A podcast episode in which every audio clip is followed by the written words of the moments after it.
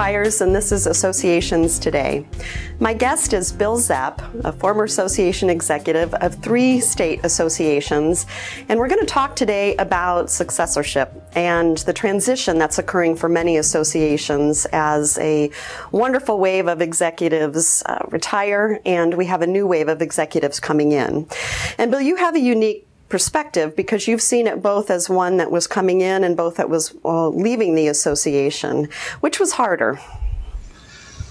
Oh, that is a tough question. I think when you leave an association, you theoretically know everything there is about it, or you should.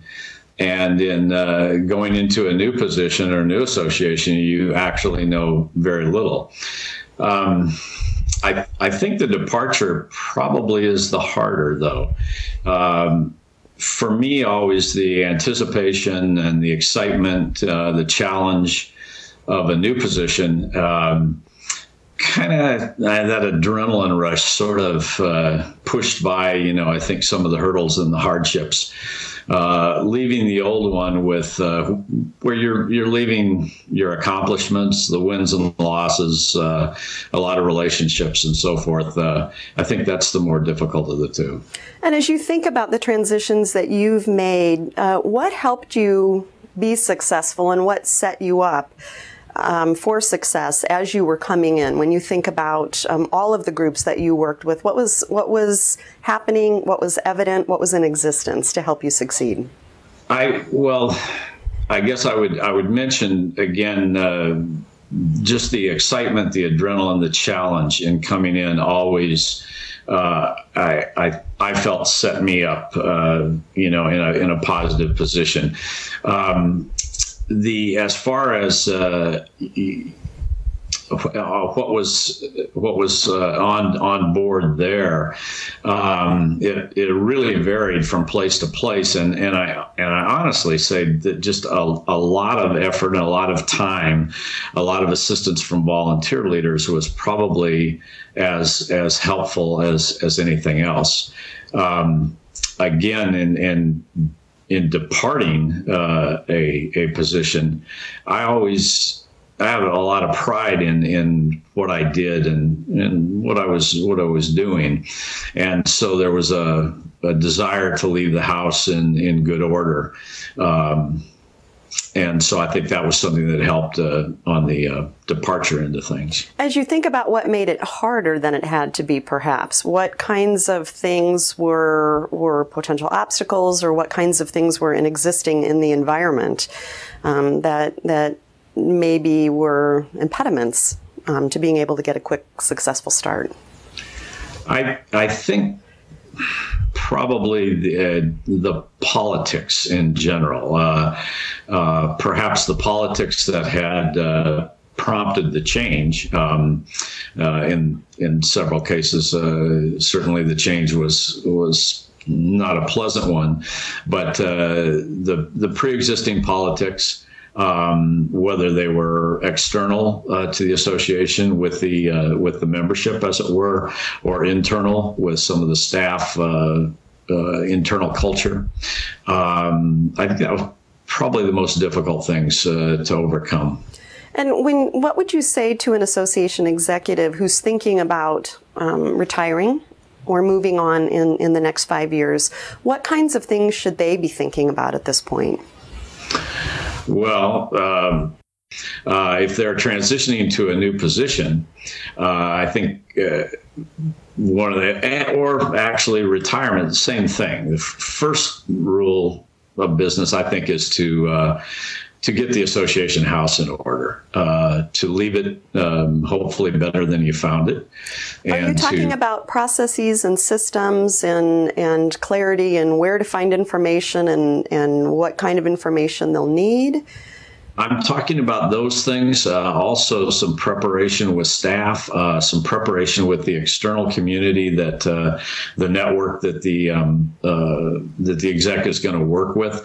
And by that, I mean, I think the bankers, the lawyers, the whatever kinds of contacts you have that you do regular business with. But setting all those things up, you know, making proper introductions and just putting the new person in the best light that you possibly can. If you're talking a transition to retirement, again, that involves putting your house in order. First, put the association house in order, and then secondly, put your own house in order. I think you need to be prepared for retirement physically, mentally, financially. All those things are going to be very critical. If you're consumed with your job, as way too many of us are, you're going to find that you've got lots and lots of free time that you need to hopefully fill productively. Talk a little bit about the transition overlap. I've seen some associations where there's been maybe a week or two of overlap. Seen some associations with no overlap, and I've seen some that have had a very, very long period of overlap. You know, ideally, if you could wave a magic wand from your perspective, what's the best way to transition from that standpoint? Ooh, I truly have seen them all, from about a 6-month time period to nothing at all. I think, truthfully, about a week at most, and possibly some availability, you know, via meetings if you're in the area, or calls as necessary.